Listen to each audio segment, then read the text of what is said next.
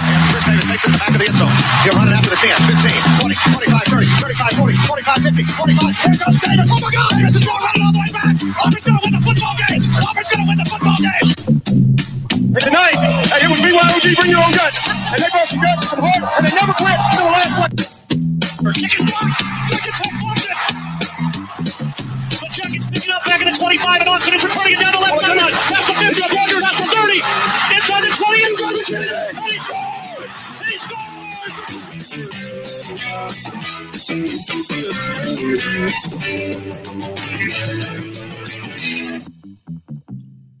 Change the narrative. Yes, sir. We're gonna beat their ass in recruiting. We're gonna beat their ass every time they see us. No. You understand that? Yes, sir. Roll that what? Fuck you. Yeah!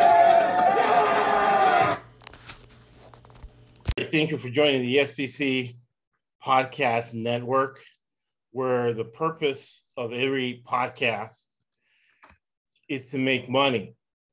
Every podcast is a business meeting with a specific purpose and a, a specific outcome. And what we're doing now is we're doing our research, which we got the te- top 10 rules of betting. I'll put them on the episode notes. Number one rule of betting never bet your own team. Number two rule of betting always do your research. Second purpose of the podcast is to teach you business and financial concepts so you don't get into trouble with money, so your marriage lasts longer, so you know how to invest.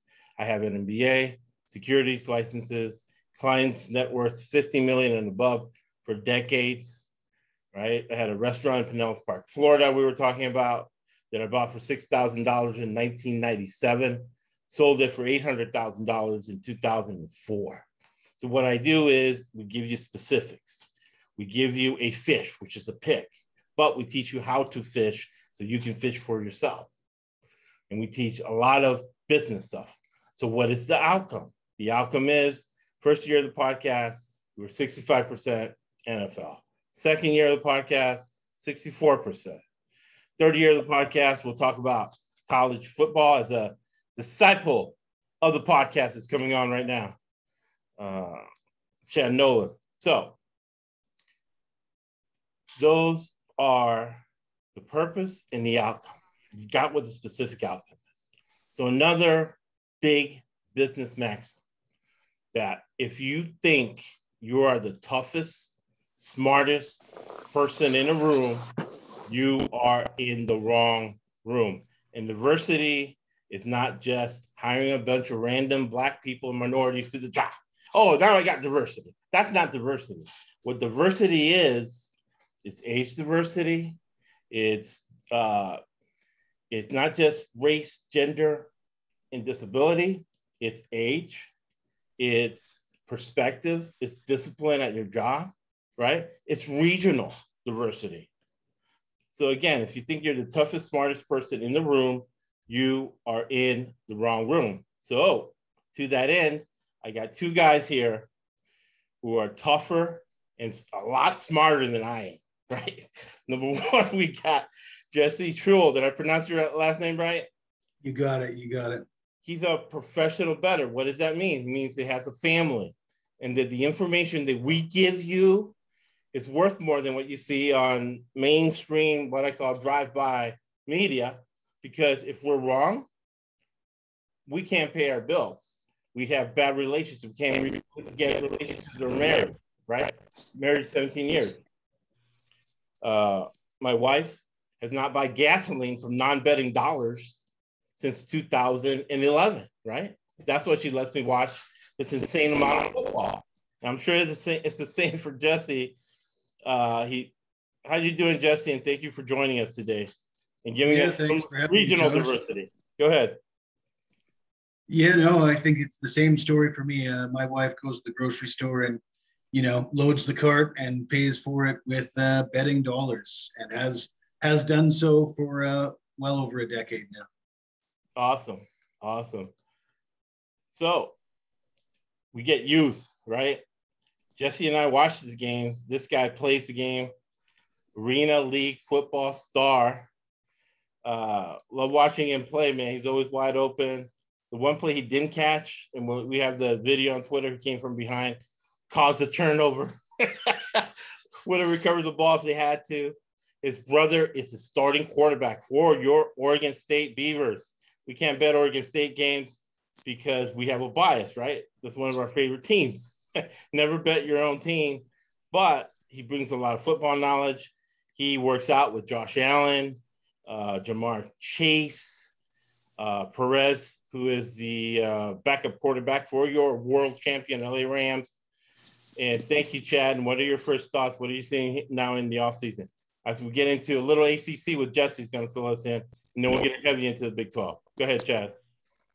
All right, man. What's up? Nice to meet you, Jesse. It's a pleasure, man. Um, I'm just, uh, man, I'm looking forward. I, I love when I get to meet new people too on this podcast. So I'm really looking forward to see Jesse's opinion on stuff. And, you know, the more people we bring in, the more minds, the more thoughts, the more collaboration, just the better the outcome always is. So, uh, man, I'm just, uh, yeah, with a lot, lot of, lot of training going on, a lot of off-season stuff. Been around a lot of guys. Uh, Luis is, is doing his thing up there with the Rams right now. We'll get to go see him here this week. That'll be fun.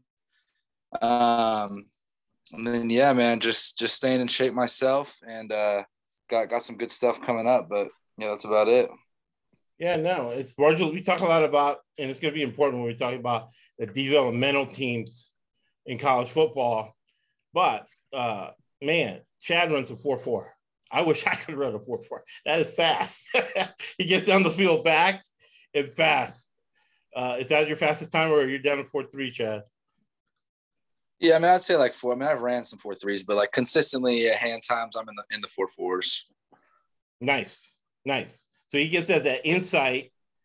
Uh, I'm a, I'm the oldest guy here, so both of you guys are giving me youth diversity, and uh, Jesse's out of the country, right?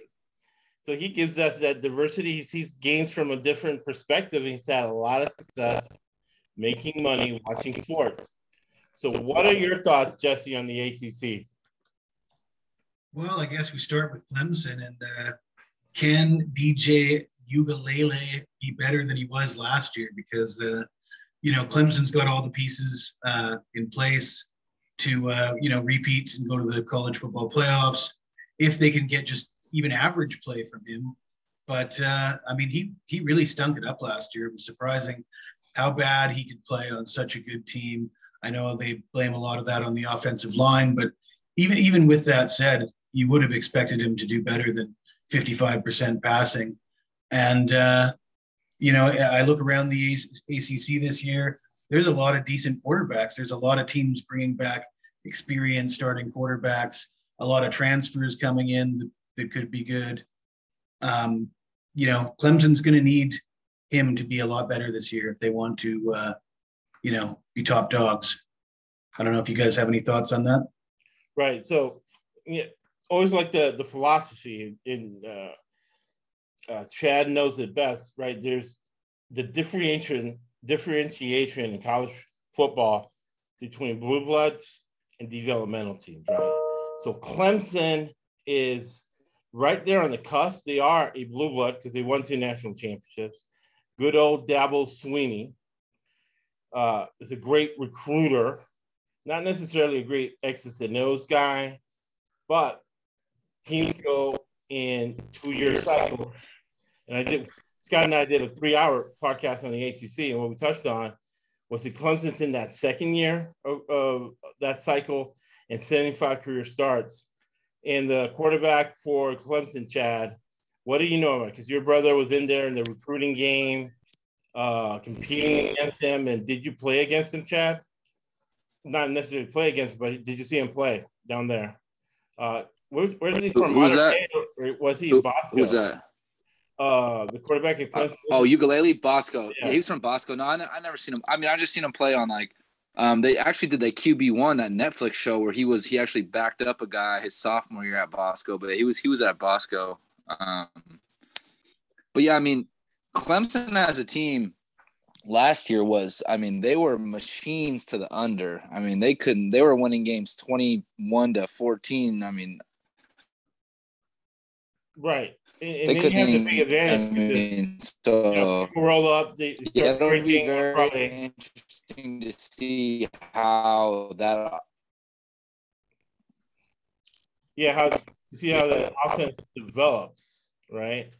Uh, and people start drinking on Friday night. You can talk to this, Jesse. They start drinking on Friday night. Uh, they're drinking all day. Here comes the Clemson game at three, right?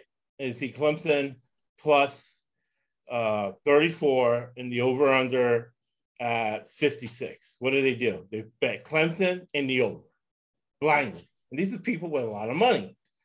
Doesn't that drive the line our way? We can take advantage of a market inefficiency on Clemson games. What do you think, Jesse? Absolutely. Uh, you know, and, and and until we see Ugalele prove that he can, uh, you know, make make strides from last season, uh, you know, until I see it, I'm, I'm not going to believe it. Right. Right. I think uh, more starts on the offensive line is going to help. The running game is going to be better. It's going to be. It's going to help.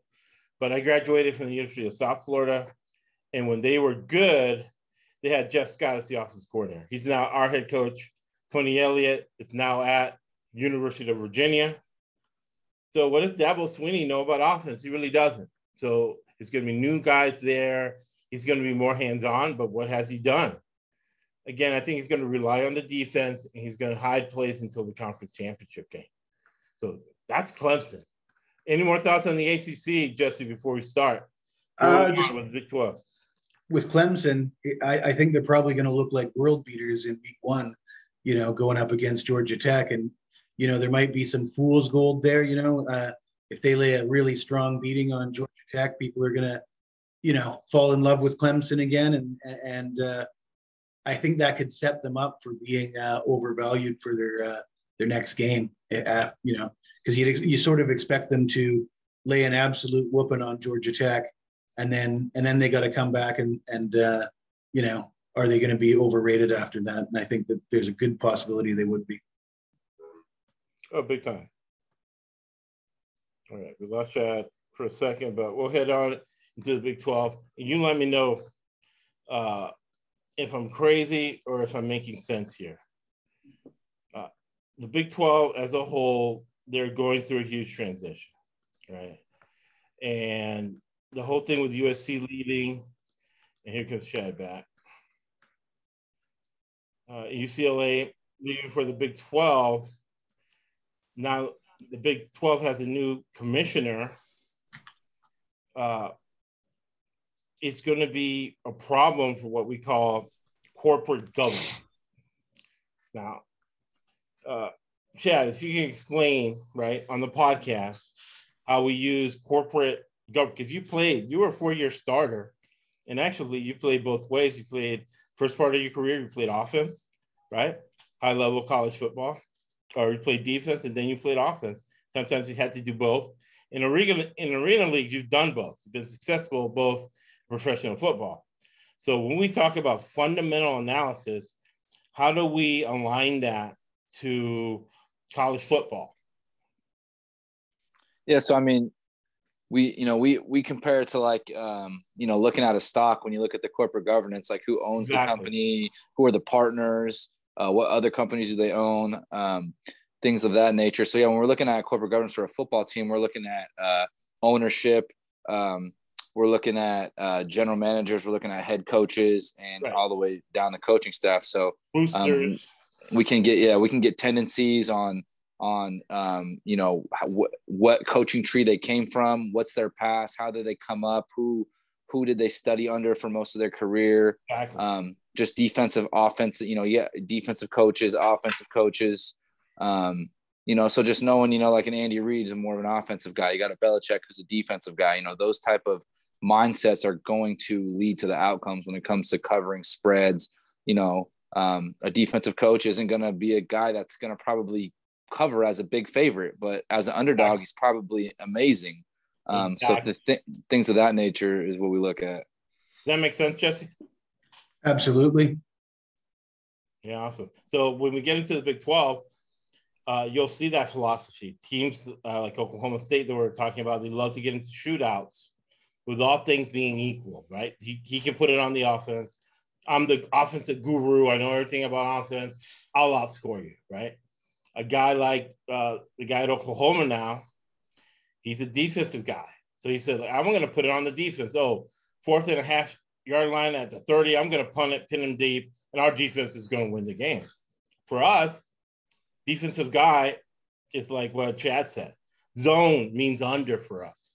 Philosophy, as we get into it, because the man with the best information wins. And we are competing against other bettors.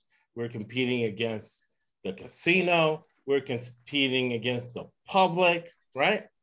So the person with the best information at the end of the day ends up winning. Make sense, Jess? Absolutely.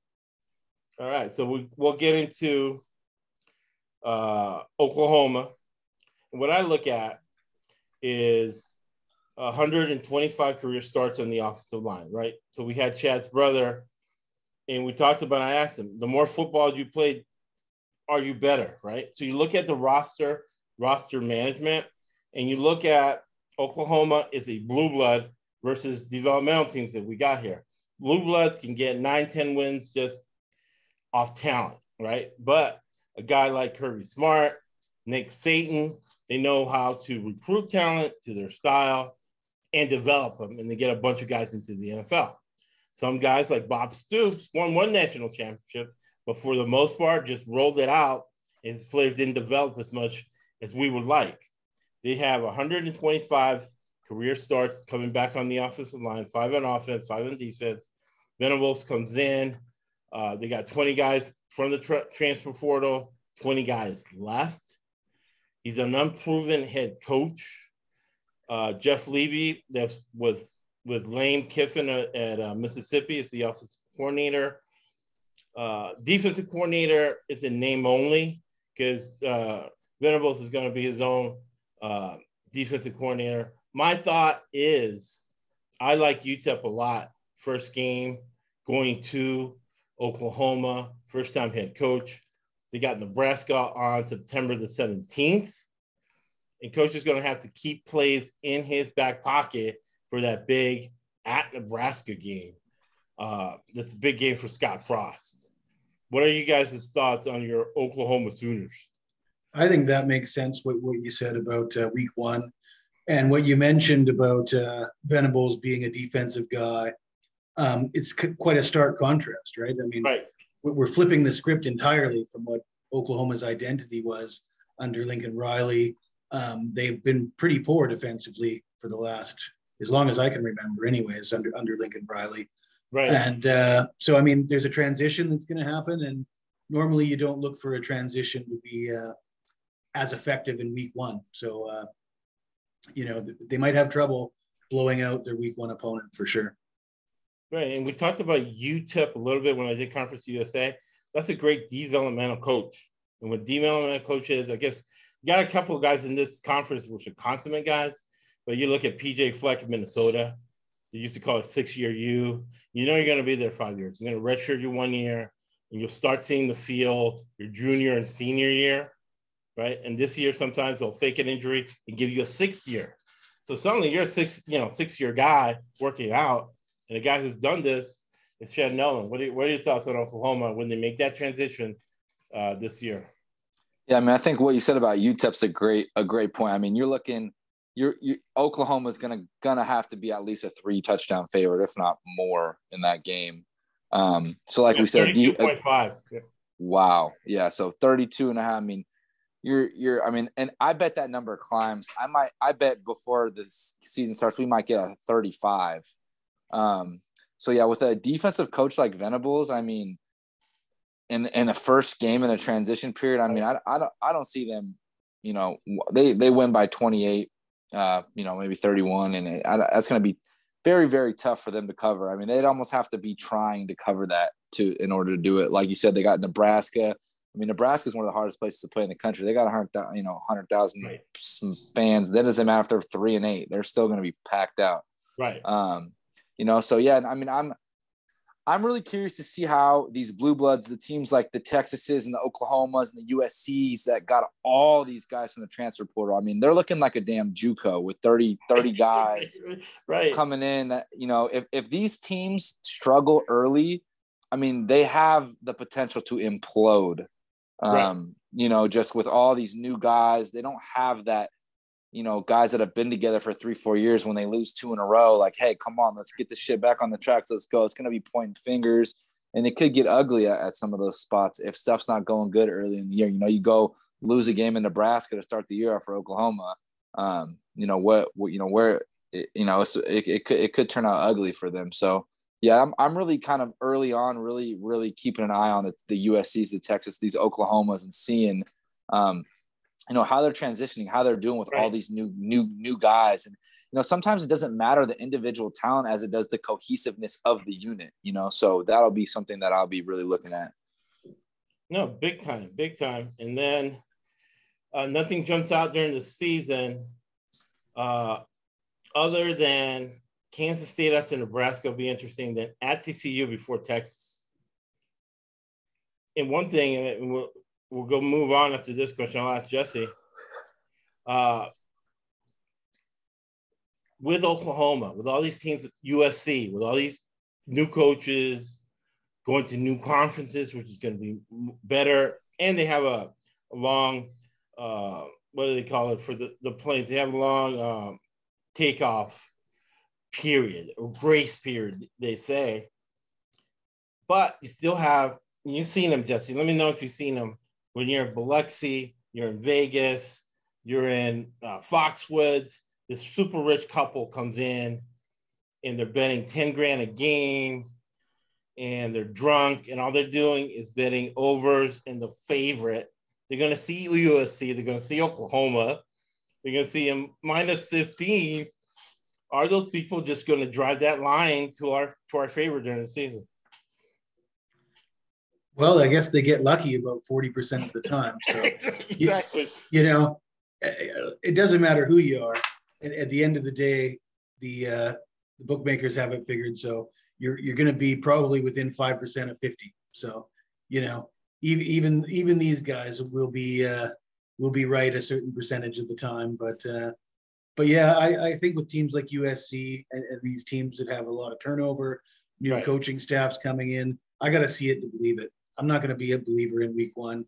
I'm not going to bet on a team as a three touchdown favorite um, right. when they got a new coach, a new quarterback, learning a new system. Until I until I see it work, I'm call me a skeptic. And UTEP studying them awesome. This is going to be maybe the biggest game of all time for them. And 57 is too too high of a total as well. What do you think of, of uh, the first half as opposed to like a let's say it's the line's 32, you said. So what, you're going to get 18 points, 18 and a half points in the first half. Oh, yeah, big um, You think that's the best way to attack this? Oh, 100%. And then the first half under as well. There's going to be no scoring in that game because if uh, Venable says, we're going to shut him down, we're not going to let him score, da, da, da, the game could easily end 23 nothing or, you know, 30 to 7. And man, you got that under and they're covering easily 32 and then 18 in the first half. Chad would probably know better than us, but a lot of these blue blood teams like uh, Oklahoma, um, you know, they the the really high end recruits are better conditioned than, than, than some of the smaller schools, right? And that uh, that conditioning advantage comes to fruition in the second half, right? So you, that's why you see some of these teams that they're heavy favorites. They they start off slow. They might be losing after that at the half, but they come back and cover anyways. They just blow blow the doors off in the second half because uh, their opponent runs out of gas. Is that something yeah. that you've experienced, Chad? Yeah, and I think that's where depth comes in too. Is like these these Oklahomas, like their second string guy is a lot better than UTEP's second string guy. So I think in the second half, you know, a guy gets banged up, guys are tired, you start rotating more, you get into that depth a little bit, and you you see that e- even more. And I also think Jesse, you made a really good point when we were talking about Clemson, right? You said if Clemson blows out Georgia Tech, don't take the bait. Wait till they do something good against an actual good team. I think that is a great point and some something to take with with USC, with Texas, with Oklahoma. If Oklahoma goes and handles UTEP by 31, and it looks like a I wouldn't take the bait and, and, and take, you know, they might be a 7, 10 point favorite, 14 point favorite going into Nebraska. And I, I really think that, you know, these teams, USC early on, you know, these non conference cakewalk games, they blow that team out. Be very careful going like, oh, okay, Oklahoma, you know, they're, they're, they're right. They're, you know, Great point. watch them play a good team first um, because I, I do, I mean, I think there's going to be value there. USC, Oklahoma blow out their week one opponent, man. There's going to those lines are going to be inflated. Nebraska getting 14 points at home. I mean, shit like that. I mean, that's something you really got to take a hard look at because the market's going to not not adjust. They're going to see those teams beating these shitty teams, and they're going to keep you know a, the lines similar to last year and think they're the same teams when it's not going to be the case. No, 100 percent, 100 percent. We'll go to the Baylor Bears. It's something um, Jesse's friend John would know from Wall Street.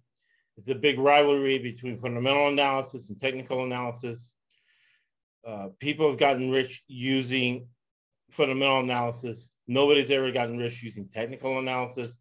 People have gotten rich selling technical analysis. But for betting purposes, we use fundamental analysis, which number one tenet in fundamental analysis is corporate governance to the head coach of your Baylor Bears. Now, this team, as much success as I've had betting, Chad schooled me on this team last year. Chad was right, Josh was wrong. That's why that's that he comes in. Listening to other people. Sports betting is collaborative.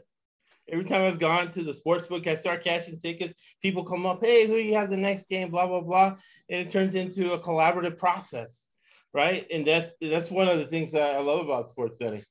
Aranda, David Aranda comes from the quintessential developmental team, Wisconsin, Barry Alvarez. Now, Barry Alvarez was the head coach, uh, actually was the defensive coordinator of Notre Dame with Lou Holtz, with my high school classmate, Tommy Carter, won the national title. He's second to DeMaurice Smith right now. Aranda learned how to develop players at Wisconsin with Alvarez. He plays that famous zone for us, zone means under for the most part. Uh, Chad was on them last year. They return. I like you, with these developmental guys, they're great at roster management.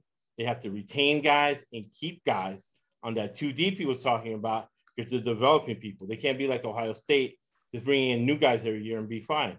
Baylor has 119 starts on the offensive line, six coming back on defense, six coming back on offense, uh, Albany, September the 3rd. That, that looks like an under type game.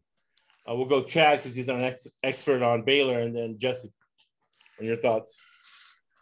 Yeah, I mean, I, I I watched Baylor play early in the year. You know, I saw him play two two two games early on, and um, yeah, I really like. Are, are they returning their quarterback? Do you know?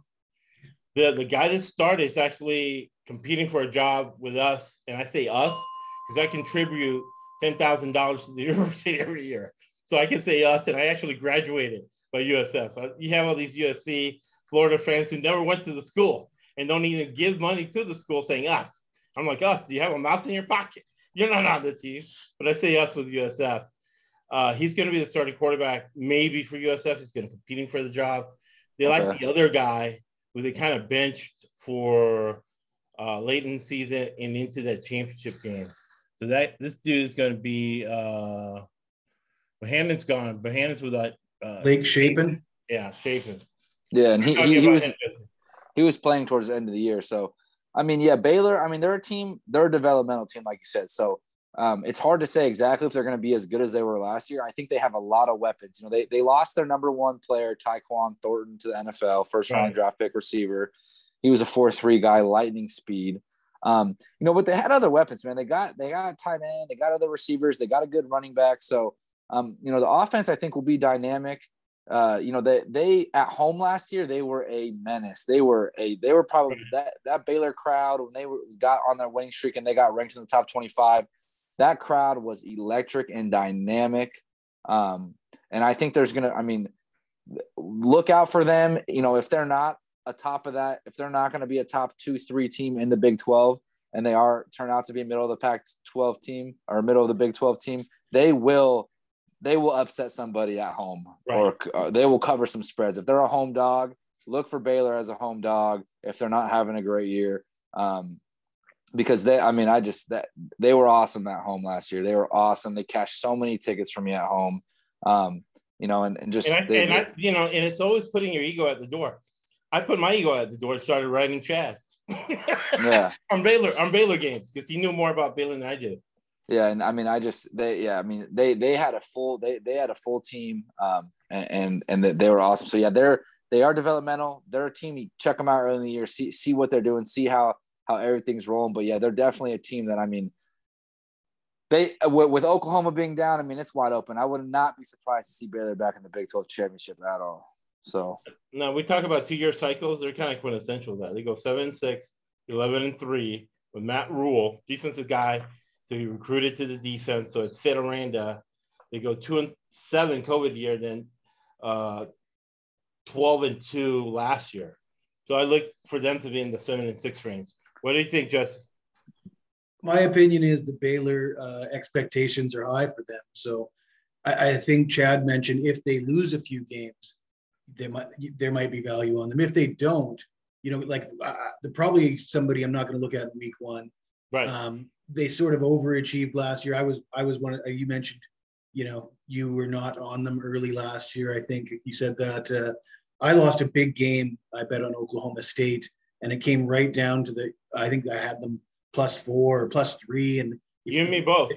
And and it could have it could have been four and a half. I think if you had got the best line on that game, which I pride myself on doing, um, you know, you, you would have been a push, or you perhaps could have even won. Um, but uh, so I mean, they they kind of ruined my uh, ruined one of my big plays last year. So I, I mean, I, I think they're you're not going to get any value backing them because everybody everybody's sort of high on them right now unless they they lose a few games in a row um, then then maybe come back with them like uh, like chad said yeah, that was that was that game that game was at baylor right the oklahoma state game yeah it must have been because i think the the line the opening line was plus four and a half and i think it quickly like right away went right down to like three and yeah. you wouldn't be you wouldn't be getting Uh, oklahoma is state that, plus it was points. at Oklahoma State. was it Yeah. okay yeah i can't i'm trying to remember that game was like back and forth 20, right Yeah, 24. It was uh it uh they actually 24 to lost that 20? game 14, 24. 14 to 24 okay oh that's right yeah super under yeah i remember that game Super, super, super under, and that's the thing, right? Yeah. A couple we talked about, you know, and sometimes it's this guy, he's on his fourth wife, he wants to impress a girl. So he's on there with us money betting the overs. Oh, Baylor, Baylor. Oh, I just saw him on ESPN. They had a great segment on him. I'm just going to bet the over. No. Aranda plays zone. He's a developmental coach. Alvarez, Wisconsin guy. He did win a national title with Coach O, just getting that one stop for Joe Burrow. But this is a different situation when he's the god of the program, making $5 million a year. And Jesse, you make a great point, right? Do your research and make up your own line, mind on the line. And if you can't, go look up Jesse, right? And see what he's thinking. I think Kansas State's going to be another interesting team in the Big 12. I mean, finally they got themselves a quarterback because it feels like the last couple years at Kansas State they they practically got a running back playing quarterback. Uh, Exactly. you know, He's- I mean, and he still got drafted in the seventh round can you believe it that blew my mind that was one of the craziest Thompson. draft that was this one of the craziest draft picks to me of this whole draft so, Yeah, but Very- if you think about it, if he got drafted in the seventh round, chance should be a top five pick, man. We're going to be there Yeah. drafted on. right All right, let's let's get into these uh, Kansas State Wildcats again. Corporate governance. I love Chris Klieman, right? North Dakota State, quintessential uh, developmental team. I think they should be in the Big Twelve. Uh, North Dakota State. He won a couple national championships, making no money, just developing players, picking the right players for his scheme. These guys, all they do is eat, drink football. Snyder was the same way here. This guy's a chip off the old block. Uh, he goes eight and five last year, which is great for them. He went eight and five his first year there. Uh, they returned seven on offense, seven on defense. And again, all right, let's look at the roster management 50 career starts on that offensive line. So that's going to be a problem early. Remember, South Dakota, those Dakota teams are good. They're always in the championship game for FCS. And when we talk about marginal utility, one through 44, they can hang in for three, four quarters. What kills them is what we talked about depth and depth of the special teams. Because when you're running full sprints on special teams and you get into that late fourth quarter, you know, late uh, late third quarter, all of the fourth quarter, you're gassed because that guy's running on special teams. The blue blood guy goes back to the sidelines. The developed guy needs to line up and play it down after you just sprinted on special teams, right? So that's why they have the advantage late in the game. Uh, 50 career start is a problem when you look at it for Kansas State. Uh, this guy's going to have to have his running shoes, and we talk a lot about plus one. Uh, if a quarterback can make three first downs with his legs, they win 70% of the time. That's what Chris Klieman lives on because he has to win. Uh, he has to do more with less. So that is a big red flag for me as I look up. Then early, who do they play? South Dakota, which is will play with them well. And Kansas State's going to hide plays, keep things in their back pocket because they have uh, Missouri at home, SEC the next week after that. So for them to hang in there, they're going to have to come up with a few surprises. And man, that SEC Missouri defensive line is going to be licking their chops against that young offensive line for Kansas State. Who, who is Kansas State's QB? They got they got the Nebraska kid.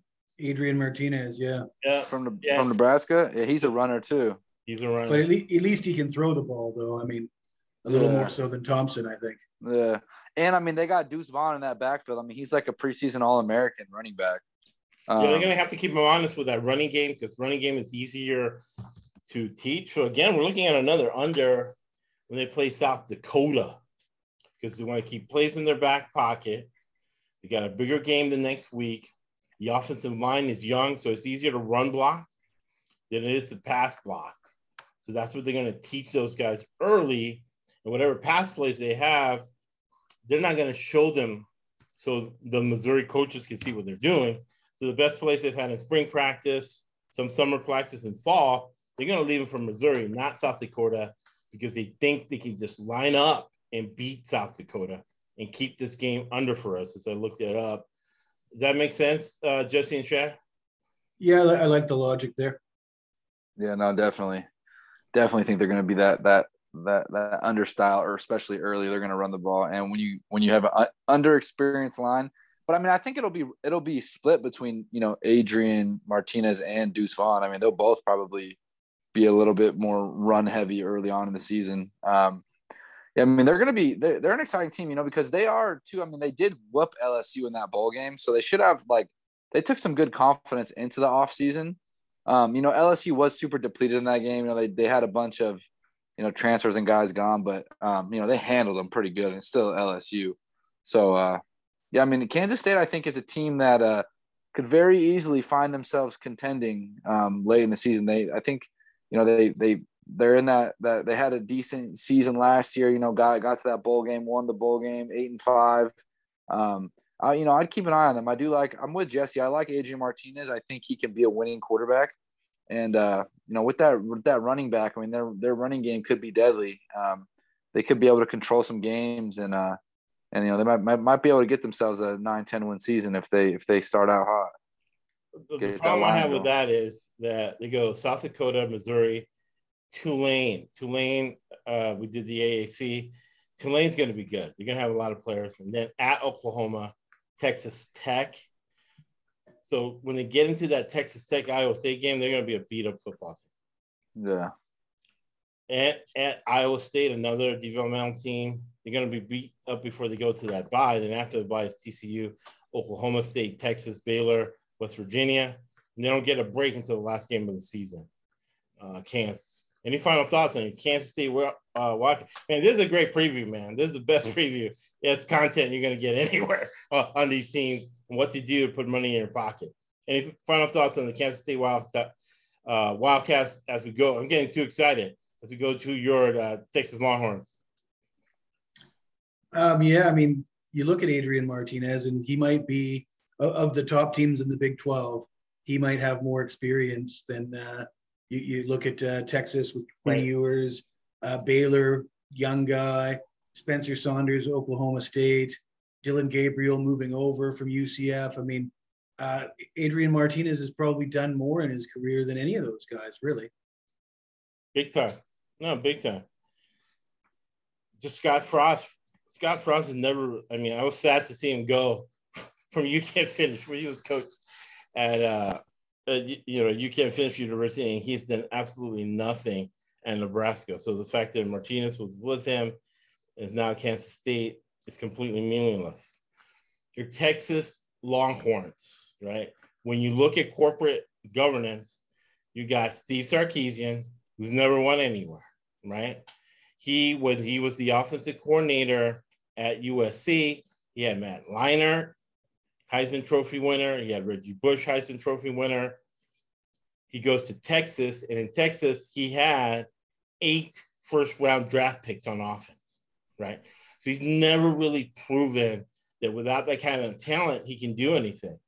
He does have basically an NFL uh, assistant coaches, Kurt Flood, who comes from the Bill Belichick, Nick Saban tree, uh, Schiano tree is his offensive coordinator. Pete Kozlowski, same type guy playing zone, This is defensive coordinator. He returns seven on offense, seven on defense. And in the second year, he has 35 new players from the portal. Uh, about 40 guys has left since he's got there. And he has, let's see, 72 career starts on the offensive line. Uh, Sark, he plays Alabama September the 10th, but he has to keep plays in his back pocket because he has to beat Oklahoma. Oklahoma beat him last year. Uh, we'll go Jesse, then Chad. What are your thoughts on your Texas Longhorns? Big question mark at quarterback. Uh, nobody's seen Quinn Ewers play in the in college, so uh, you know he's highly uh, highly touted, big right. time recruit. But in, I, I, I, said it earlier in the show that uh, until I see it, call me right. a skeptic, right? I, I I'm not going to believe anything until I see it. Hundred percent. What do you think, Chad?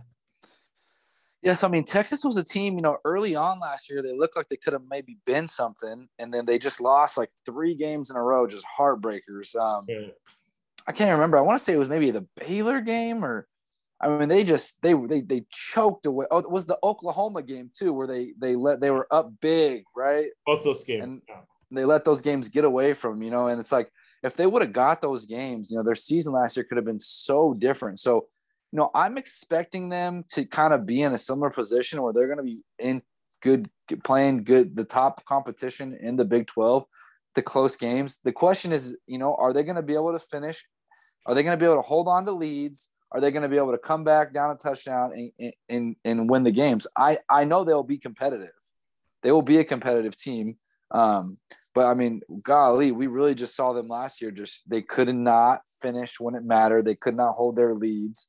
Um, you know, and and with 30 new guys and and or 40 new guys, however right. many they got, you know, that's something that you know I think is a is a trend in that type of atmosphere and that type of environment is you know you once you're up 35 points and now you're only up seven with them you know like the ship starts sinking guys start pointing fingers you know they had some catastrophic i mean just just they, I mean, they could have just they didn't need three first downs, you know, win the game, and they just they, you know, and, and they got three drives, and they couldn't. It, it starts the play caller, right? Yeah, and they couldn't get it done. So I mean, yeah, I'm with Jesse. I, you know, we got to believe it till they see it. I expect them to be competitive, but I mean, they got to show me they can finish a game and they can win an important game when it matters, um, because they have not, they did not do that at all last year. Anything close, anything anything close down to the wire, they they choked it. Whether they were winning or losing, they they couldn't find a way to win. I got a question for you, Chad. Uh, do you think it could be a distraction with uh, Arch Manning?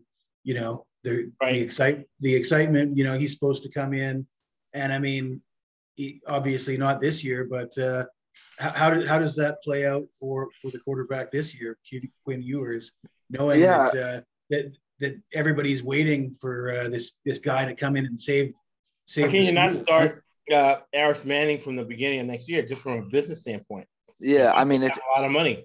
As my, you know, my my brother's a Power Five quarterback, and you know he's there's guys always hitting the portal, coming in and transferring in and looking at school. So yeah, I mean, yeah, I mean, in in my opinion, this kid, this is a recruiting year for him. Right. He's gonna play to get this film to hit the portal and go And he somewhere knows else. he's not going to be there next year. yeah. Right, right. So this this is just he's getting film. This is like a, a senior year of high school. I'm gonna get film at the college level to show I can play, get my you know show what I can do, so I can go into another school and hopefully be handed a starting job somewhere else. Um, but yeah, I mean that. I mean, I So the guy leading your team has always already got one foot out the door. Is that a is that a negative in that in that respect? I think so. I mean, uh, especially if the ship starts sinking, you know, I think that, you know, if every everything's good and we're winning, we're eight and zero with you know four to go, and you know, I think he will be all in, you know, and he, you know, will be a good environment. But you're, you know, you're, you know, five and three, and this, you know, you're you can't win the Big Twelve, and you're just Right. trying to hang on to play a bowl game. Um, yeah, I mean, I don't. I think he's he's probably not even going to play in the bowl game, in my opinion. If it doesn't mean anything, Oh, he'd yeah. probably be a guy that's going to already be looking for his his new recruiting. Because I mean, it's not only like Arch Manning is talent wise, but like Josh said, there's a whole marketing and right. I mean, you got boosters and NIL money and all these people that are invested in him starting. I mean, it's like he has to start going there. He's he's So- not coming to sit on the bench or get involved in No. the quarterback competition.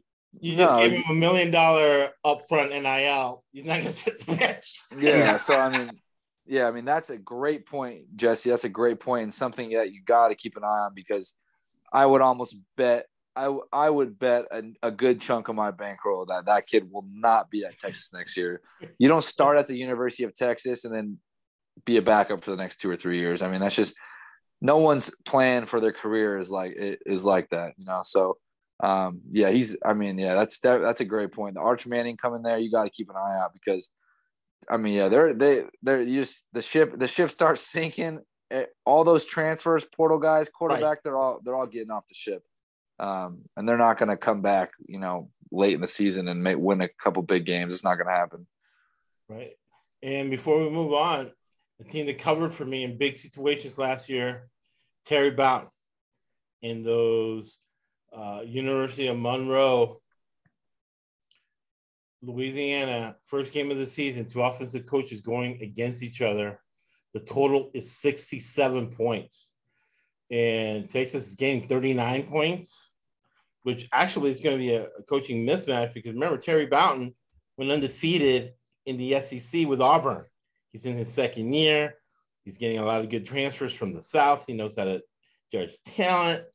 Coach Bowden, we did the Fun Belt podcast. Very excited. How many people are downloading the Fun Belt podcast to bet those Fun Belt games? Uh, That's a lot of points, my friends. With its Well, yeah, Mon- I think the other guys that coach there, and uh, maybe they get over the total. I wouldn't touch it. But the next week, Alabama, Texas, right? Alabama, Texas. I think that total is going to be high, and you have to go the under. So, what do you guys think of that before we move on to our next team? yeah, I'm, I'm betting Monroe, Louisiana Monroe plus 39 week one for sure. I'm, I don't think Texas was. I mean, I just don't even think these teams want like they're they are like you said they're not showing their hand. They're they're up 28 points in the second half. Their starters are coming out. Right. You know, so yeah, I mean, I like Mon- Monroe was a, was a they they covered. They were a good team last year. They covered. They did a good job not getting absolutely massacred. Um, And so UT yeah, San Antonio, UT San Antonio is a legit team. They're playing beat up against uh, Alabama. They're going to come up beat up and then go play San Antonio. That's going to be tough.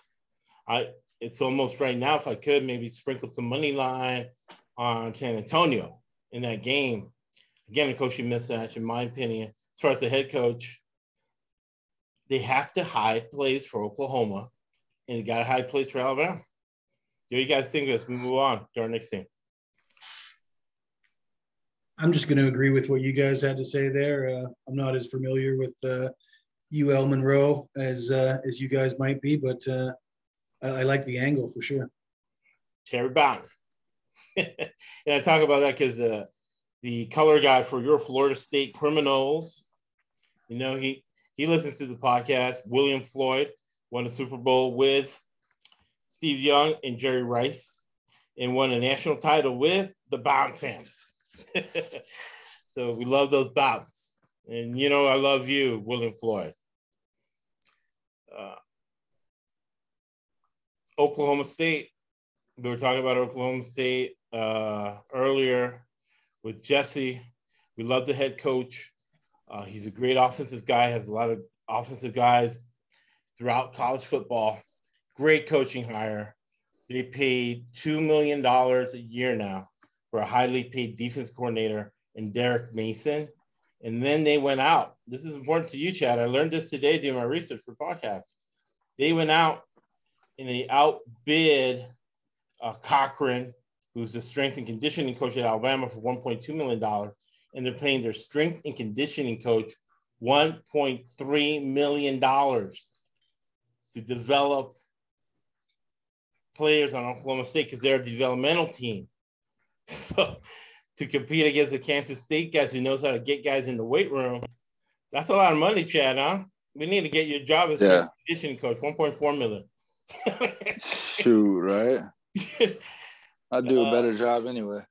All right, so Oklahoma State comes off 12 and 2 last year, 8 and 3 the year before. They start at Jim McElwain on a Thursday night, Central Michigan. Remember, Jim McElwain was won a national title as offensive coordinator for Nick Saban in Alabama. He goes to Florida, takes him to the SEC title two years in a row. Then he gets drunk on a boat and he got caught doing crazy stuff. He gets fired at Florida, not for performance, but for his personal conduct. From there, he goes to Michigan, and now he's the head coach of Central Michigan, studying all summer for Oklahoma State. Uh, they only returned 55 guys on that offensive line, seven off and seven on defense. Man, Central Michigan. Then we look at the line. I'm looking at uh, the line is plus 22. The over under 58. I think Coach McElwain is going to have a scheme for him. It's a big recruiting game for Central Michigan. Give me the Chippewas plus 22 under 58. What do you guys think about your Oklahoma State Cowboys? My logic on that first game of the season. As much as I like Mike Gundy, I'm not a big fan of the uh, the quarterback they got there right now. Um, and I and I do like your angle. I think the uh, the Chippewas are a team that could uh, sneak up on you. Big time. Might be looking at a money line bet with that. What do you think, Chad? Yeah, I mean, Oklahoma State's leaning on the defense. To me, is a defensive team. Um, what do we say? Defensive teams lane as a 22 point favorite. I mean, I, I that's going to be tough for them to cover. Um, I'm with Jesse. I'm not a big uh, Sanders fan either. You know, my brother, he did get offered by Oklahoma State. He was it was pretty much between Oregon State and Oklahoma State. Um, you know, and he kind of, you know, they they you know, the coaches were kind of telling him that, you know, they liked Sanders and that, you know, he was going to have to come in and compete and he'd be coming in as the number two guy. Right. Um, you know, the staff has been, you know, they've been big on Sanders for the last, you know, they kind of gave him the keys and like, you know, he hasn't done shit with it. He's honestly choked them. I mean, he's the re, I mean, he's the reason why they didn't, because they lost to Baylor in the championship game. Or did they beat Baylor? Can't remember that. Was it came down to the last? Yeah, they, in the in the title game they lost uh, 16 to 21. So yeah, with Derek Mason being the new defensive coordinator, what? He's a zone Stanford guy. Keep everything in front of you. With with us, he's competing against Randa. Means what? It means the under. So first game of the season, the head coach is the head coach. There will be one game where he wants to get into a shootout, but he does not want to wear down his defense or piss off his new highly paid defensive coordinator. So first game of the season, it's going to be a lot of running, basic football against Central Michigan because they feel, hey, we're a better program. We can just line up and beat Central Michigan. And they might 28 to 14, and we get our under and we get our plus 22. And the quarterback, I'll, I'll take you guys' opinion. The quarterback isn't that good. He's going to throw a couple uh, picks for us. I got a question for you do you play teasers and would you consider a dog and under teaser in this matchup? Well, I have to because uh, I manage now around sixty million dollars. I got to keep did my mind discipline right. So in finance, the more variables you add, the less of a result you get. So unless it really jumps at me, rules are meant to be broken. So if it, unless it really jumps at me, I stay away from teasers or parlay. Mm-hmm. Now, Chad disagrees with me. and everybody, this is your opinion. I don't disagree, but I am a little bit looser with like I will do two leg parlays and teasers. I don't go ever more than two leg. Like I won't parlay more than a two leg. Um, I only you know, but when stuff does jump out at me, um, you know, I, I, I do I do look at that. I mean, and that's I mean that's something that it, it, you got to look at now. Now I might be more inclined to do like a a unit on um, the under the whole game under and a unit on uh, the Chippewas plus 22 and then another unit on the teaser bet, you know, yeah. uh, something like that. Just because, like Josh saying, like diversifying it just a little bit. Um, like you know, I bet a thousand dollars a game, so I just convinced myself at the plus 260. So I think, what do you think, Jesse? Am I making profit? I take my thousand dollars and go 450 plus 22, 450 in the under, right? And then 100 bucks on the plus 260 Central Michigan. Uh, I went two out of three, right? I make profit. What do you think, Justin? Sounds good, but what, what you said about uh, adding uh, adding the two outcomes makes it um, harder to. Uh, well, I don't know how you worded it, but anyways, I agree. With, I agree with the wording. Yeah, right. But I got to say, when I first started gambling, right, I used these offshore books, the one eight hundred numbers to uh, right. Belize and Carib Carib right. Sports. Some of these kind of, and they wouldn't allow you to do uh, same game parlays. They wouldn't let you bet on side and total in the same game because one outcome contributes to the other. Right. So if you've got a team that's a 22 point favorite, they've got to score X amount of points to cover that spread, right? Which indicates, which points you in the direction of the over.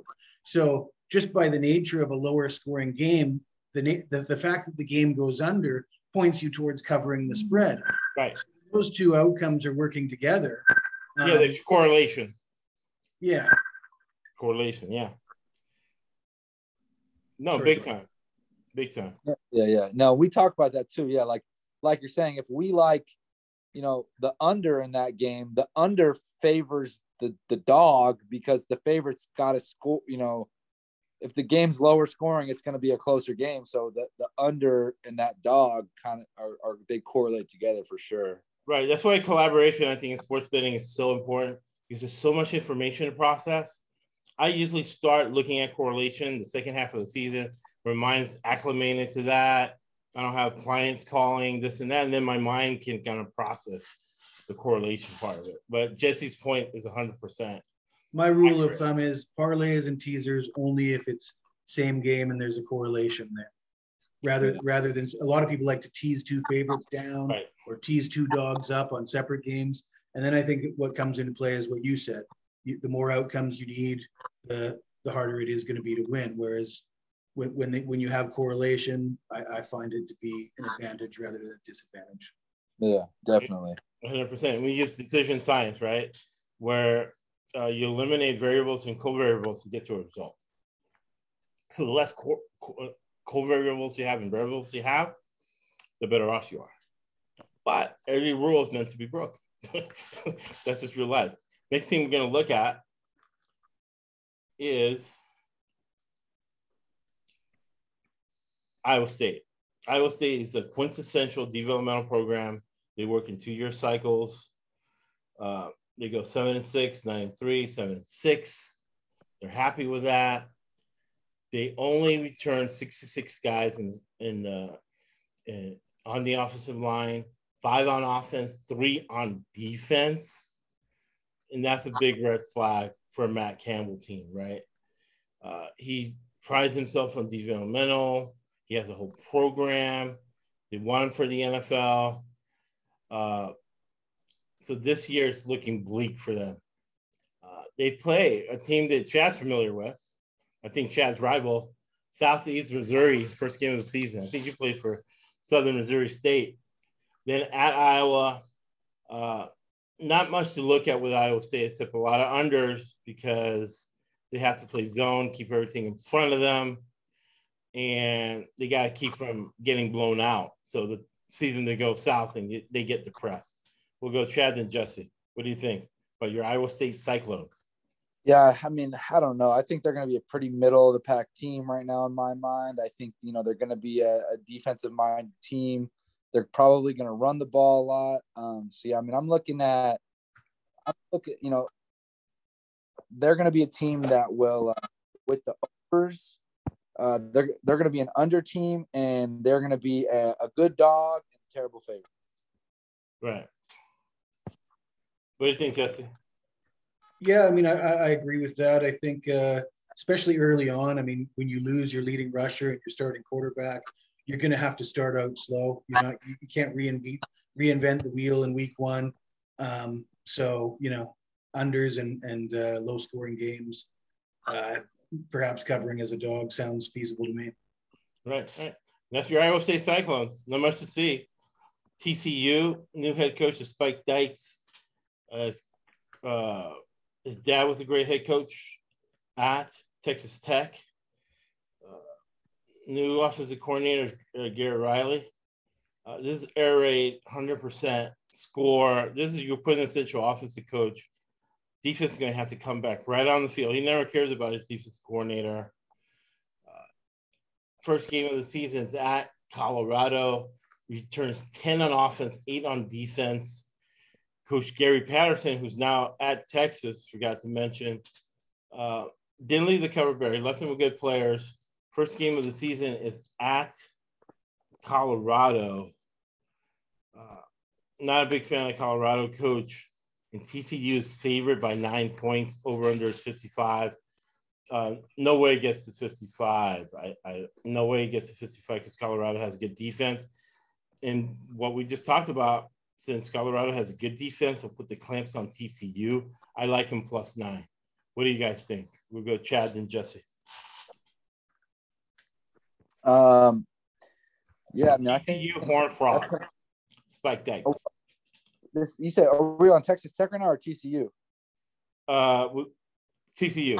TCU, yeah. So, yeah, I mean that I, I'm I'm looking at that that game too. Probably be an understyle game. Um, I mean Colorado was, I mean they could not score the ball at all last year. I'm not expecting them to be too much better, um, offensively. So, yeah, I mean TCU, I think, you know, is a team that that it, it, they could go either way. You know, they I mean, they could be a, a eight and three. They could be a you know a five and or six and six. They could be a three and eight. Um, you know, it's gonna be it's gonna be interesting to see. Um, you know, I think think they're gonna have have some talent.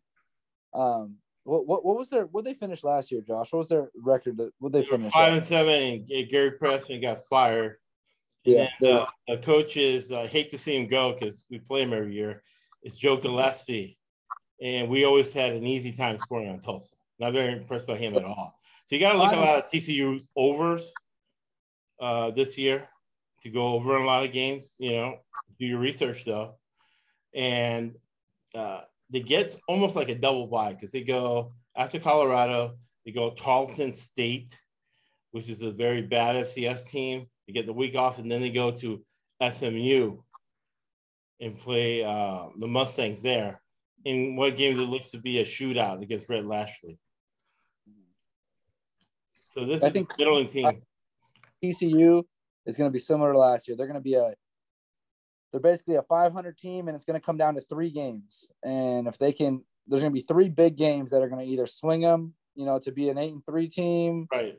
or a, or a three and eight team, or they're going to be right at the middle. You know, it's gonna there's to be, you know, three or four pivotal games. You know, um, you know that they're, they're to have to pull out. So I, they're a team that I don't really have too much on. I'll be watching. You know, first probably won't have any action on TCU. May, that Colorado game, I, I probably may, may take the, the. You said that they were they were plus they were minus nine or plus nine. That's what I'm saying. The the Vegas got the line wrong. I'm betting this right now, either right now or after the podcast is off. They have TCU minus nine at Colorado with lesser talented. Colorado has better uh, players. Karl Dorrell has promised not to get involved in the offense or defense, let the coordinators do it. So they're going to be at a coaching advantage. They're in the third year of that program. There's a brand new staff. And they're in gonna be there elevation. right now. Yeah, And they're elevation, playing in elevation. elevation, second half line too. Yep. Wh- What do you think, Jesse? I did write a preview for this game, and I came to the same conclusion as you guys. Right? But I'll point out, you guys might remember last year, the beginning of the year, Colorado, and, and Colorado wasn't that good last year, but they started out early on playing a, a really tight game against Texas A&M, right. which was kind of like blowing your mind, like, oh my God, check the score at uh, Colorado, Texas A&M, and it's like six six or three three or something late in the game. and I had the under, man. So I was And, happy. and I mean, this game has all the writings to be that that game all over again. In right, hundred percent, hundred percent. Because remember, Jimbo Fisher, and we don't really know the the the bottom of it. An Alabama booster kind of told me a little bit about it. You know, all Nick Saban's kids are adopted, right? And Jimbo hates Nick Saban. I mean, hates him beyond hate, right? So I knew he was going to hide off his place for the Alabama game, which he did. That was the best game they played all year. That's the only time they showed, certain schemes on defense, certain games on. So I knew Jimbo Fisher was going to show absolutely nothing in that game. Spike Dykes, a new staff at TCU. He know he knows he has a bye, right, with Tarleton State and whatever before he plays SMU. Very doubtful he's going to show all his cards in that Colorado game. So the under a lot of lot of variables that you have to shade to the under in that game. And if Max Duggan wins the quarterback battle there over Chandler Morris, I mean, he's not a guy you want to be backing as a No, as a favorite, you know, to cover points. Especially on the on the road in elevation in week one. right? And I so so one, one thing we talk about is never been on emotion, right? And Jesse and John were talking about when we were on Monday about not betting on emotion, not getting emotional. Uh, when JT Daniels went to Oregon State, they were talking about him being at Oregon State when he was visiting, and Chad told me I was ready to go Nancy Card- Kerrigan on him.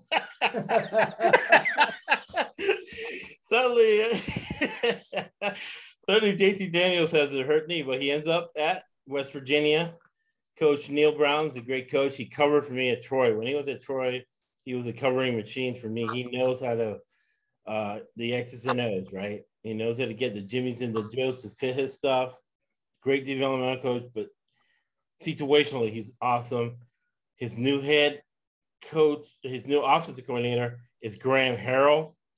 Then when we had uh the guy uh Chad knows Ben Ratcliffe at Houston Baptist, they played the air raid, and they're all best friends. Kitty we'll we'll talk about, Graham Harrell, uh Lincoln Riley, and the coach at Arizona, the head coach at Arizona.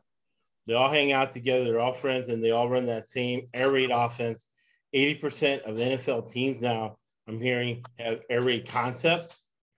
Which let me know if I'm right, Chad. That is where the quarterback and the wide receiver read the defense independently. Yep. The wide receiver runs a route and wait for look for the ball. Or or or he has like three different routes, and then the routes determined based off coverage. Right. You know, like if it's man, we're gonna do this. If it's zone, we're gonna do this. You know, depending on what kind of zone, you know, there might be a third read. Um, And I'll bring Yeah. out the whiteboard on when we do the SEC for that 425 defense, which we'll see a lot against that air raid. And then back and forth. We can do it back and forth. So JT Daniels is there. Hey, Josh, where did Graham Harrell come from? Graham Harrell came from USC. In them. Okay, so he's been at, at Texas Tech. he's been at West Virginia for a little bit. No, this is first year. He's coming Uh, from Tech. He was at Texas Tech with Kingsbury, Uh huh. and then he went to USC. Slovis. Remember, Slovis going for the national title until they imploded. Mm. Then last year was a disaster. Now he's at West Virginia with JT Daniels. Okay, because he know they have a relationship because JT was at USC while he was still there. Correct. Right. He recruited him to USC. Got you. Got you. Right. So we didn't have to break his knee if he went over there to Oregon State. Chance was starting no matter what. Now, just kidding, right? Because I know rivals will report me to FINRA. Uh, West Virginia has 107 starts coming back on a talented offensive line. Coach Brown, Coach Neal Brown, his specialty is the offensive line. So I think, you know, he's going to be very protected. Only four guys coming back on defense, with seven on offense. Coach knows how to recruit. I look at them as my sleeper team in the Big 12. They have to win. They're they're really on the outside looking in on this conference expansion because West Virginia is a broke state. They only have 2.5 million people here in Orange County. There's 3.5 million people, but there's more people in Orange County, California, than the whole state of Virginia, West Virginia. So he's got a little talent there. They have to win for that earned advertising revenue that we did with Grand Harmon and Kerr Gift Department at Butler. So they have to win this year. Uh, the at Pittsburgh Thursday night, Narduzzi, the backyard brawl. That's a game I'm going to have to do a lot of research on. Uh, nothing really jumps out at, at me during the season, but I think they're going to be challenging for a title for the first time. They were six and seven last year, 64 the year before. Now, coach is getting his type of guys. What do you guys think about your West Virginia Mountaineers? It's it's really hard to say how how much success JT Daniels is going to have there, but they certainly have a chance to be competitive, like you said. Uh, sleeper team, I, I could buy into that, um, but you know, I wouldn't be surprised if it went the other way as well. Same here. Yeah, I, I agree with them being a sleeper team. I do think they're. I mean, with all those starts in the O line, I, I like JT Daniels a lot. I think a good quarterback in college football is makes just a huge difference. I think that one position can really, really flip the script, um, make a, a good team great, make a shitty team good Right. for sure. So I, you know, I've seen JT Daniels spin it a couple times. He's legit. I love him as a passer. I think Seen he's him in person, right? yeah, I think he is one of the best quarterbacks in college football. He's really he is undersized. He's not a big stature guy, Right. Uh, you know, which kind of, you know, with with longevity and getting through the whole season, um, does kind of, you know, he he he isn't a big guy by any means, but he can really spin it. And um, you know, if they get going and they get rolling, I wouldn't be surprised to see them contending late in the season. Hundred percent, hundred percent. Now we'll go to your Texas Tech Red Raiders. Uh, like their coach, Matt Wells really recruited well. He should not have gotten fired. Uh, Joey McGuire uh, comes from the Baylor program, knows how to recruit that state. Zach Kittley. So Zach Kittley, Graham Harrell, Kingsbury. They all are best friends and they all hang out with each other. They go fishing and hunting in Texas and they won the same uh, air raid offense. So I look for Texas Tech to score a lot of points uh, this year. But again, a middle of the road team, a team that you're going to have to do your research week to week. What do you think, guys? Uh, Tyler Shough was going to be quarterback, I guess, and uh, he he missed a lot of time last year, didn't he? Right. So, so I mean, him him coming back healthy, if he can stay healthy, is probably going to be uh, good for their offense.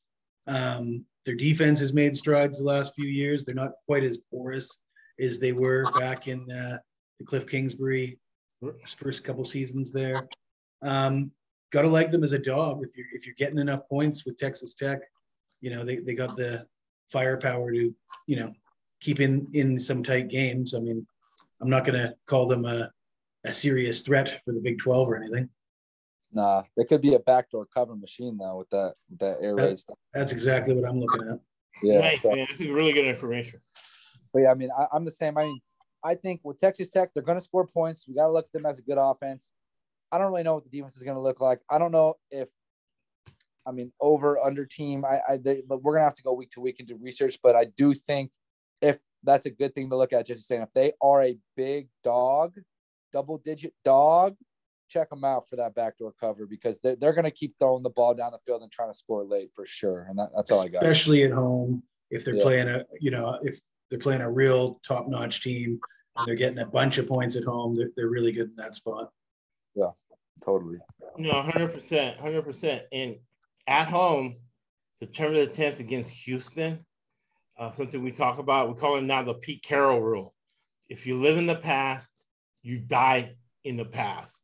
Houston was good last year. It might not be that same team this year. You're going to get a lot of points against Texas Tech. And man, Houston has bigger fish to fry later in the season. Uh, I like Texas Tech in that game. What do you guys think before we move on? I think that's uh, exactly what I was talking about. That fits the mold that I'm talking about right there. Yeah. No, I, I agree. I'm with you on that one too. I think that's a good spot for him. All right, 100%. And the last team in the Big 12 before we go real fast through the independent is your Kansas Jayhawks. Lance Leipold. I almost feel like he's a member of my family. I made more money off Lance Leipold games than I've gotten in Christmas presents from most of my family. Great coach. Great coach as a dog. Great coach as a developmental coach. A guy like uh, Klieman at Kansas, uh, Kansas State that he's won multiple titles at the NIA level, FCS. Uh, he came after spring practice last year still got two wins. He's got nine coming back on offense, 10 coming back on defense. You have to do your research. But uh, between the portal and this and that, Kansas has 89 career starts on that offensive line. With things being equal, uh, you got to do your research on Lance Leipold. What do you guys think with Kansas, Kansas Jayhawks? I'm not as familiar with Mr. Leipold as you are, Josh. um, I'm gonna I'm gonna be the first one to admit that. So uh, I'm gonna bow out. I'm gonna pass it to Chad. Yeah. Yeah, I mean, I don't. I yeah, I mean, as a heavy dog, I mean, they're they're gonna cover spreads, right? I mean, every every team Right. they're gonna have games where they're. I mean, I don't know how many games they're gonna win outright. Maybe you know two to four. Uh, th- th- they'll have some spots where where they'll be a, they'll cover some spreads for sure.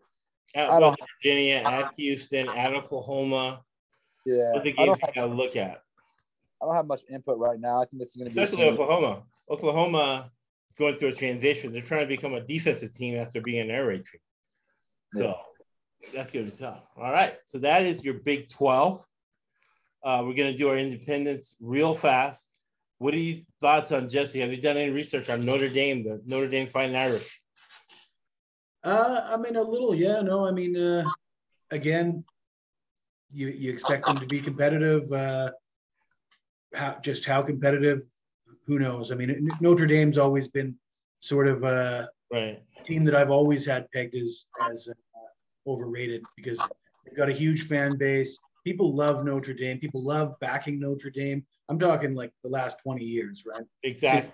I'm talking like when they went to the national title game, got blown out by Alabama, and they were nowhere near the second best team in the country that year. Yeah, Um, uh, that that's that's sort of my Notre Dame opinion, long standing.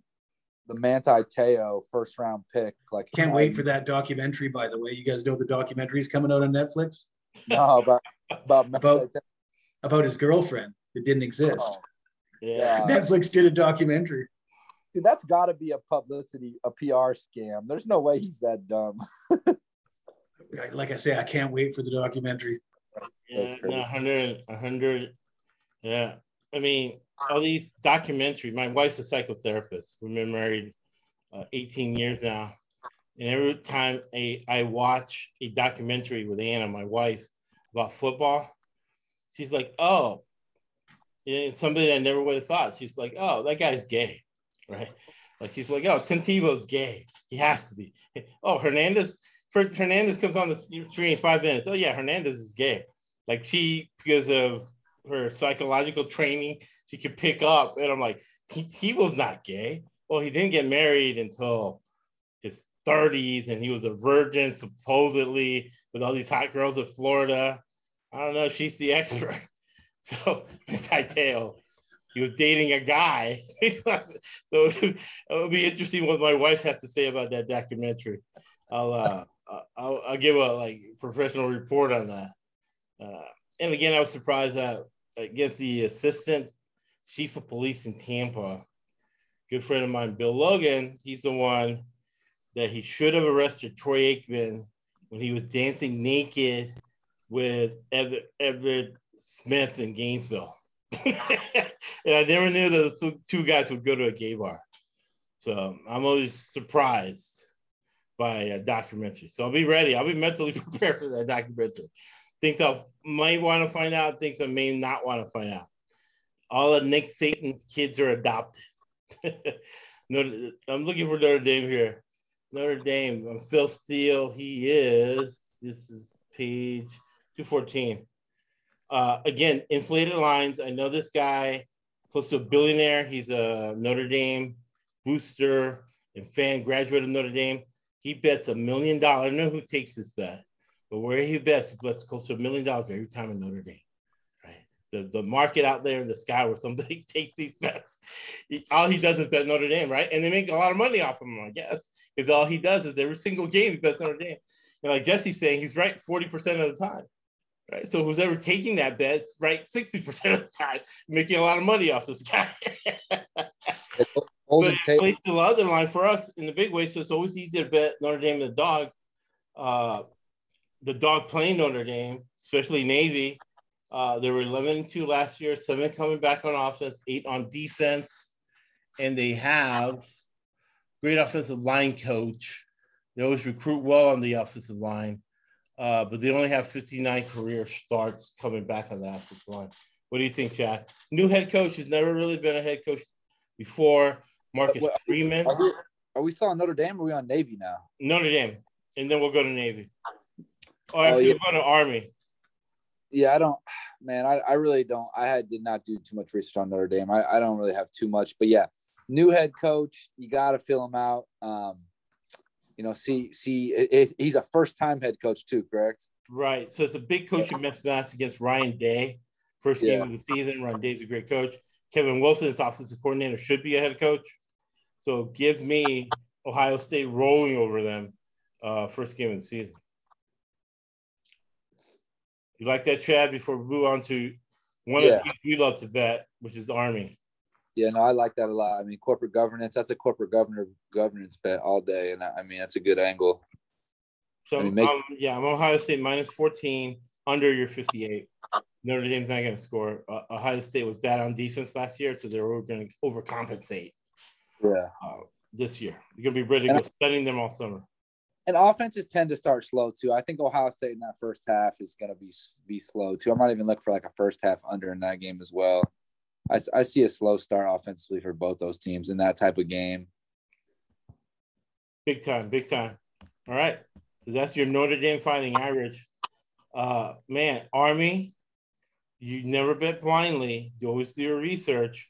But man, they've covered to the under for us religiously, right? They run the ball, they eat the clock, and then they play zone on defense, keep everything in front of them. Their head coach, corporate governance, is Jeff Monken. His brother Todd is the offensive coordinator for your Georgia Bulldogs, which will have all you guys and Scott and John on that SEC podcast, which is going to be a powerhouse podcast. Uh, his brother's offensive coordinator for Georgia, former NFL guy. They won a lot of national championships. Uh,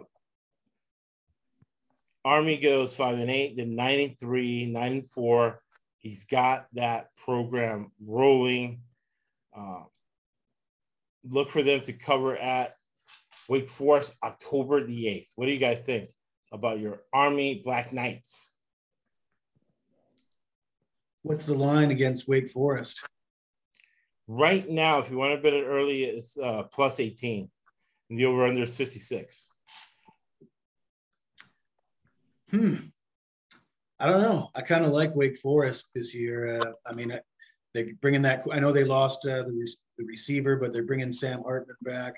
Right. Um, you know, they were they were pretty damn good last year. 18. Uh, I, I'm on the fence. Call me on the fence on that one. Last year, they played, it was 70 to 56. Crazy game. Yeah, well, I don't think they're going to do that again.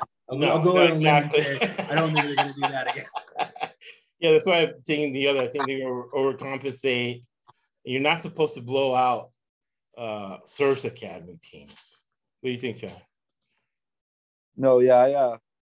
I don't know that that game's later in the season. I probably I probably have to wait and see, but I mean, yeah, I definitely think the total will be inflated from last year. I think it underplay. You know, if you get like a a set, you know, I mean, you, I mean, shit, who knows how high it might be? They might throw a 65, 68.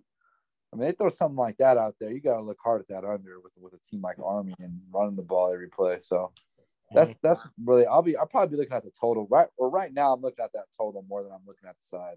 Right, right. All right. So that's your Army Black Knights. We'll go on to UConn Huskies, 1 11 last year. Jim Mora, the new head coach, uh, former NFL coach, had success at UCLA. His dad was a head coach in the NFL. They're 1 11 last year. They bring in 40, 40 new players.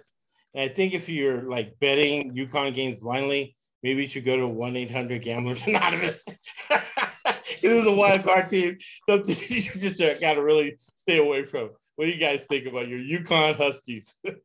I think you hit the nail on the head. The best advice to give is stay away from UConn Husky games. Uh, I mean, yeah, I don't know too much about the Huskies except they stink. That's that's all I know. I didn't. I didn't even know they had a football team, so I didn't. I didn't do that because USF used to beat them every year. We used to love UConn because we used to blow them out. All right, next team is in the same boat. Uh, UMass basketball team, a school with a 111 record, eight coming back on defense, eight coming back on offense, uh, 68 career starts. And again, we do a little mental health on here since my wife's a psychotherapist. You're betting uh, UMass football games. What is your relationship with people, your girlfriend, your wife? If you're betting these games, you're headed toward degenerate bill because it's really hard to to research this team and have a legitimate opinion on them they bring in head coach Don Brown, who got fired in Michigan and was a horrible defensive coordinator in Arizona. He's their head coach. This is this is games you should stay away from. Any thoughts on the on the Minutemen there of UMass? I, I'd just like to say, as a guy who's currently sweating out ongoing games as we speak in the WNBA and Major League Soccer, I'm still not touching UMass. yeah, I'm not. I, I don't yeah I, I haven't watched one UMass game. I mean I didn't even I never even really heard of UMass so they offered my they offered chance out of high school. I'm not really even looked into them. Um, yeah, I got I got I got no input. You gotta you, make sure you watch this team play before you put any money on them. That's all I got. All right. So our last two teams to touch on, man. Great podcast. Thank you guys. Can't thank you enough for, for coming on and giving me a different perspective right? Not one of these young people that are stuck in their own head. Uh, we'll go first. Well, actually, New Mexico State is in the same uh, ballpark as those other teams. There were two and 10 yeah. last year, bringing 40 guys off the portal, right? No thoughts on uh, New Mexico State, right? Any thoughts? I, I just, do have thoughts on New Mexico State. I, I actually bet them as a dog a few times. Nice. Um, you know, and, and their offense was able to move. I could say last year, offensively, they could move the ball. They just kept on turning it over. So, I mean, maybe you could say that about a lot of these, you know, two and nine, two and eleven teams, but but they they did cover some some big games for me. They they were capable of scoring. Um, I, I I would put them a notch above those those two teams we mentioned previously. Yeah, they beat UMass last year, and they're at UMass. And one thing to note, Jerry uh, Kill is the coach, a guy that I feel bad because he almost had a heart attack on the sideline. I don't think he really should be coaching, but somehow he, he's over here at New Mexico State. Poor guy. Again, he's a great coach. He, he won a national title at Saginaw Valley. And then when he was the coach of Minnesota, he took him bowl games three times, always covered. He's a guy who's married to the game of football. Uh, his wife divorced him. She doesn't think he should be back coaching with the serious health problems. He could die on sidelines. I don't want to watch that game where the guy dies on the sideline. He really shouldn't be there, but I guess New Mexico, that's where Breaking Bad's from. right? You get away with stuff like that. He's your he's your head coach, New Mexico State. Any thoughts, Chad, before we move on? Yeah, so my, my brother's two best receivers from junior college are the are two starting receivers at New Mexico State. Wow. They're both good. They both could probably play at Oregon State for my brother there. Um, so yeah, I mean, I'm not surprised to hear. I didn't really watch much. I mean, I'll probably keep a little out for him this year, but I'm not surprised. Yeah, Terrell Warner, yeah, Terrell War- Warner played for your brother. I'm not surprised to hear that they could move the ball. They, I mean, they do got two good receivers there for that level of football. So um, that's all. Shout out those two guys. And uh, what what we got? What's our last team? Our last team Are you? gonna be a team that's covered a lot for us, but I think they're in the same boat as Louisiana. Louisiana covered like 30 out of 32 times, but now they have a new head coach, right? Uh, the Louisiana coach is at Florida. Hugh Freeze, was the only coach who could really go toe to toe with Nick Saban at Alabama during the years he was there. He's in his fourth year here. He goes 8 and 5, 10 and 1, 8 and 5. Uh, their quarterback is drafted in the first round. They only return four on defense, seven on offense, but I don't know if Vegas is caught up with them. And doing, I'm probably the only person who's done research on this game, but I'm very excited about uh, this game. It's a conference USA game, first game of the season, September the 3rd. And Liberty, Liberty Flames, people, if you live in the past, you die in the past. So Liberty is minus four. The over under is 53 against Southern Miss. And Southern Miss is on the upswing. So I'm going to take Southern Miss plus four, and I'm going to go under 53 in that game.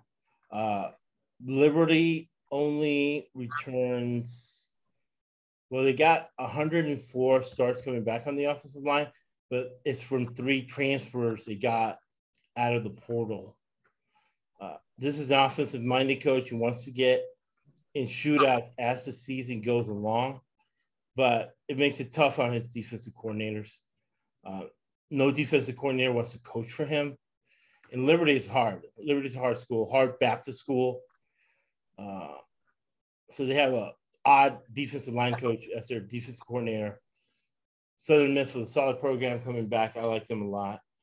What are you guys' thoughts on your Liberty Flames? Last last uh, team of the podcast today. Sounds like you've done more research than we have, but uh, like like you say, I mean, that's a lot of talent to lose. It they, they were really, you know, they sort of overachieved the last couple years, or they they were a big sort of surprise team. It's going to be hard for the uh, bookmakers to accurately uh, sort of make the adjustments if, if Right. they don't have the players they they previously had. Um, Yeah. But I mean, I'm probably going to want to sit on the fence and watch them play a game before I'm going to make any serious determinations. Hundred percent, hundred percent. What do you think, Chad? Yeah, I'm with I'm with you. I mean, I, I it's like I almost think they're gonna be overvalued because I think they're gonna I, I think they could suck this year, honestly. Big time. I mean, I think they could be they could be finished below 500 and be a very average team. So, with that being my initial thought, I think the books are going to overvalue them. I don't think that m- will be reflected. Definitely a team to watch early on. Um, but I don't know. I'm looking. I'm looking to like. I'm, I'm with Josh on you taking Southern Miss. I'm looking to fade Liberty. I think they're going to be overvalued, and I just, I honestly, I didn't even think they were that good last year. Like, they, I mean, they like almost lost to Louisiana Monroe. Like, sh- like Right. they're like a 30. Monroe cover for us tonight. game. Yeah, they're like a third. We got Louisiana Monroe plus 38, and Louisiana Monroe almost wins the we damn were game. laughing.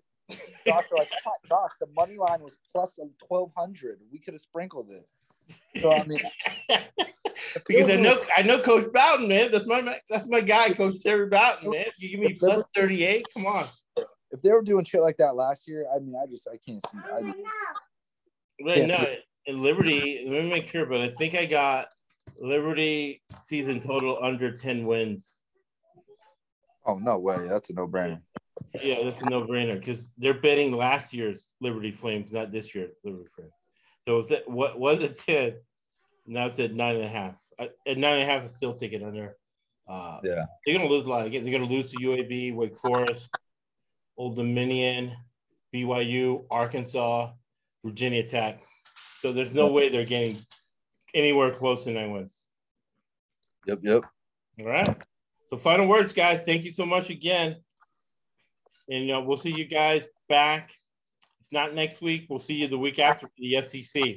Final words before we give you the closing in Winston Churchill. Pleasure to be on with you guys for the first Pleasure time, and uh, nice to meet Chad. And I'll be interested to see your brother playing at Oregon State. I'm uh, I'm from the West Coast, so uh, you know the Pac-12 is my conference. I'm Nice. actually uh, I, will say the, the number one rule of handicapping that uh, that Josh gave us is uh, no da- no danger to me because I don't have a team. Being Canadian from Vancouver, uh, we don't have a college team, so I don't have to worry about betting on my home team. That's something that no problem for me. Yep, yep, man. Likewise, Jesse, it's a pleasure to meet you. Uh, man, look forward to fur- further collaboration with both you guys, and uh, it was a good show, guys. And uh, until next time. Yeah, very excited to have met Jesse, man. We have the best content in sports. We don't have this major media, drive-by media, fake news, PR. We're giving you information that you can monetize, right? And we always close Winston Churchill. You make a living from your labor, but make a life from what you give. Thank you for listening to the E ESBC Podcast Network. All right, let me get this live streams off.